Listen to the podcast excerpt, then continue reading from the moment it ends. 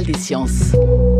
Et pour commencer ce journal des sciences, on sait plus sur le trou noir supermassif au centre de la Voie lactée avec les dernières données du très grand télescope Gravity de l'Observatoire austral européen. Oui, c'est toujours un défi d'essayer d'observer un trou noir puisqu'on ne peut pas le voir. Un trou noir n'émet pas de lumière.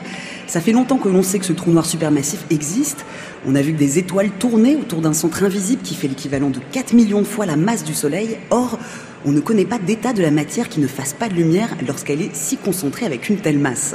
Alors là, ce qu'on a observé avec Gravity, c'est l'environnement immédiat du trou noir Sagittarius à étoile, c'est-à-dire les émissions de rayonnement infrarouge polarisées en provenance du disque d'accrétion qui entoure Sagittarius à étoile. Alors dans notre compréhension du trou noir galactique, ce qui s'est passé là est une avancée majeure. Jamais les astrophysiciens ne s'étaient autant rapprochés d'un trou noir. Thibaut Pomar est, cherche, chercheur à l'Observatoire de Paris et travaille depuis 15 ans sur la mission Gravity. Vraiment démontrer définitivement qu'il s'agit bien d'un trou noir, euh, il faut aller chercher des phénomènes qui se passent à une échelle qui est vraiment minuscule. Dans les années 90 et 2000 en particulier, on a eu des orbites euh, d'étoiles. On a vu des étoiles tourner autour d'un point qui émettait très peu de lumière, euh, donc détecté dans le domaine radio sous forme de cette forme qu'on appelle SGR à étoile. Euh, mais même l'étoile S2, ça reste assez loin du trou noir, c'est-à-dire au plus près l'étoile est passée à 17 heures-lumière du trou noir. Or, on veut arriver à quelque chose qui soit de l'ordre de quelques minutes-lumière. Et euh, c'est ce qu'on fait dans la publication là dont, on parle aujourd'hui. Et euh, jusqu'à ce qu'on publie ce papier, on pouvait aussi euh, envisager que ce soit quelque chose d'autre. Par exemple, une étoile bosonique, qui est un type d'objet euh, encore plus exotique que le trou noir, qui ne possède pas d'horizon des événements, et là, en allant voir quelque chose qui tourne aussi près que ça du centre de gravité, on voit que ça ne peut pas être une étoile bosonique. On voit que donc, le seul objet vraiment raisonnable qui reste, c'est bel et bien le trou noir. Plus, réce- plus récemment, en juillet dernier, deux éruptions de lumière qui ont duré entre 30 et 90 minutes ont permis d'identifier du gaz ionisé qui tourne à 30% de la vitesse de la lumière autour de Sagittarius A étoile. Donc là, il se passe quelque chose qui est vraiment typique d'une très grande concentration de matière, ce qui est ce qu'on attend d'un trou noir. Avec cette étude aujourd'hui, ce qui est révolutionnaire, c'est d'être aussi près du trou noir et de pouvoir confirmer, de fait, la théorie de la relativité générale d'Einstein. L'astrophysicien David Elbaz nous en parle. Les ondes gravitationnelles euh, sont euh, aujourd'hui aussi euh, en train de nous permettre d'aborder l'environnement proche des trous noirs et de mieux comprendre cette physique qui ne s'écarte pas, d'après les observations actuelles, du tout de la théorie d'Einstein. Ce qui peut paraître paradoxal, c'est que pour les théoriciens, c'est surprenant. Alors pourquoi est-ce que c'est surprenant que l'on confirme la théorie d'Einstein? Ben, Tout simplement parce qu'au centre d'un trou noir, l'énergie devient infinie. Or, une énergie infinie, c'est quelque chose que les mathématiques, la physique ne savent pas traiter. Et donc, on pense qu'il doit y avoir une façon de compléter la théorie d'Einstein, de l'améliorer. Elle doit être une théorie incomplète, imparfaite. Et donc, on attend de voir, en s'approchant des trous noirs, des signatures possibles de cette modification de la loi de la gravité d'Einstein pour voir si d'autres théories commencent à émerger. Et pour l'instant, que ce soit à travers les ondes gravitationnelles ou à travers des études d'étoiles ou de gaz qui tournent autour du centre des galaxies, Einstein a raison à 100%. Et c'est profondément troublant. En bref, euh, Rescouet in Pache à court de carburant, Kepler, le télescope spatial de la NASA, vient de rendre l'âme après 10 ans de bons et loyaux services. Kepler, le tracker de planètes, sur les 3800 exoplanètes connues à ce jour, Kepler en a découvert 2181, dont 30 considérées comme potentiellement habitables. C'est aussi grâce à lui que l'on sait qu'il y a plus de planètes que d'étoiles dans notre galaxie.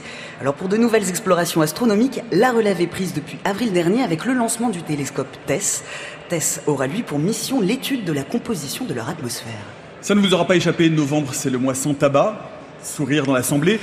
Euh, il s'ouvre en tout cas avec un rapport assez inquiétant, le dernier rapport santé de Public France. Chez les femmes, le tabac tue deux fois plus qu'il y a 15 ans, Natacha. Et entre 2000 et 2014, la mortalité par cancer du poumon a augmenté de 71% chez les femmes.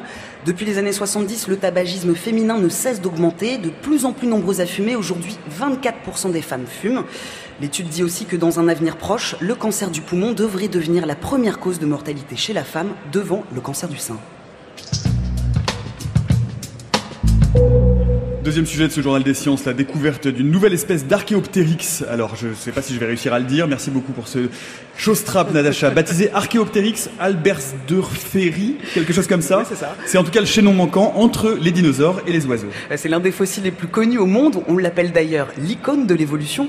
Vous pouvez même vous faire une idée de ce à quoi il ressemble. Il y a euh, le cabinet de curiosité là-bas au, au fond. Il y a une reconstitution d'un- d'un spécimen similaire. Et donc, sa découverte a contribué à appuyer la théorie de l'histoire évolutive des oiseaux, selon laquelle les oiseaux descendent des dinosaures théropodes. Il existe 12 fossiles de ce dinosaure oiseau. Les chercheurs ont étudié le fossile géologiquement le plus jeune, qui est vieux de 147 millions d'années quand même. Et l'archéoptérix fait toujours débat chez les paléontologues. Était-il seulement un petit dinosaure couvert de plumes et surtout, savait-il voler? Alors la microtomographie synchrotron du fossile a révélé qu'ils étaient plus proches de l'oiseau que du saurien. Le paléontologue Per Alberg a participé à cette étude. Il nous raconte comment cette technologie a révélé des fragments d'os jamais vus auparavant. La machine elle-même est un grand anneau de quelques mètres de diamètre sous lequel les électrons volent presque à la vitesse de la lumière. En appliquant un champ magnétique, ils émettent ce qu'on appelle un rayonnement synchrotron, ce qui est en fait des rayons à très haute énergie avec des caractéristiques qui ressemblent à celles du laser. En fait, nous pouvons prendre un fossile comme celui-ci et nous pouvons visualiser tous les os, ceux qui se trouvent à la surface du bloc et ceux qui sont en dessous du bloc. On peut ensuite les extraire. Après ça, nous nous sommes dit oui, c'est un archéoptérix, mais des détails diffèrent du matériel courant des vieux archéoptérix. Et d'une façon intéressante, des différences qui peuvent être associées à de meilleures capacités de vol apparaissent. Comme par exemple les os à la jonction du bras et de la main, le poignet. Ils sont d'une certaine façon plus ossifiés, plus solides que ceux de l'ancien Archéoptérix. Ils ont comme fusionné avec les os de la main, ce qui laisse entendre une construction plus robuste et solide, et donc de meilleures capacités pour le vol. Un jour tyrannosaure, le lendemain poule, l'évolution est parfois cruelle. En bref, mardi, la publication du rapport Planète Vivante 2018 de la WWF, 60% des populations d'animaux sauvages ont disparu en 44 ans. En cause, l'ensemble des activités humaines, agriculture, élevage et pêche intensive, déforestation, dégradation et imperméabilisation des sols, dérèglement climatique, pollution plastique. Les scientifiques constatent une accélération de la perte de la biodiversité, c'est la fameuse grande accélération. Le rapport, le rapport parle d'une crise biologique majeure et à ce rythme, 25 à 50% des espèces auront disparu d'ici 2050. Selon l'étude du Center for Environmental Science de l'Université du Maryland, les dauphins ont modifié la fréquence et la complexité de leurs messages. Et c'est ce qu'a révélé l'analyse de 200 enregistrements d'appels des grands dauphins. Leurs sifflements sociaux se sont simplifiés. La raison, les dauphins ne s'entendent plus. Entre trafic maritime et exploitation des fonds marins, les océans sont de plus en plus bruyants. Et malgré le lobbying des industriels du plastique, le Parlement européen a voté mercredi pour l'interdiction de la production de produits en plastique à usage unique. C'est-à-dire coton-tige, paille, couvert et même touillettes, à eux seuls, ils représentent 70% des déchets dans les océans. Les eurodéputés espèrent que cette nouvelle directive aboutisse pour 2019 avec une entrée en vigueur pour 2022. Et pour conclure, comme chaque semaine, par notre rubrique de science improbable, une improbablo euh, spéciale utopiale, puisqu'on va parler de cyberpunk, euh, et on va parler aujourd'hui, Natacha, de sexbots, puisque dans son dernier essai, la chercheuse en informatique Kate Devlin s'est posé une question qui nous intéresse aussi ici. Les robots sexuels deviendront-ils un jour grand public? Alors ça peut vous réjouir ou au contraire vous attrister, mais la réponse est non. Euh, c'est ce que nous explique, donc cette spécialiste des relations homme-machine dans son essai Turn One, Science, Sex and Robot, paru en octobre. Et l'informaticienne s'est intéressée aux effets psychologiques de ces super sextoys améliorés avec leur faculté intellectuelle supérieure à la poupée gonflable. Alors oui, un attachement est possible, hein, c'est d'ailleurs ce qu'on appelle l'effet Tamagotchi. Mais selon elle, jamais une intelligence artificielle ne pourra produire cette fameuse intimité interhumaine. Donc contre tout sensationnalisme, le marché des robots sexuels est une niche et le restera. Je sais pas s'il faut s'en réjouir ou s'en attrister. Merci beaucoup Natacha, on vous retrouve Merci. la semaine prochaine.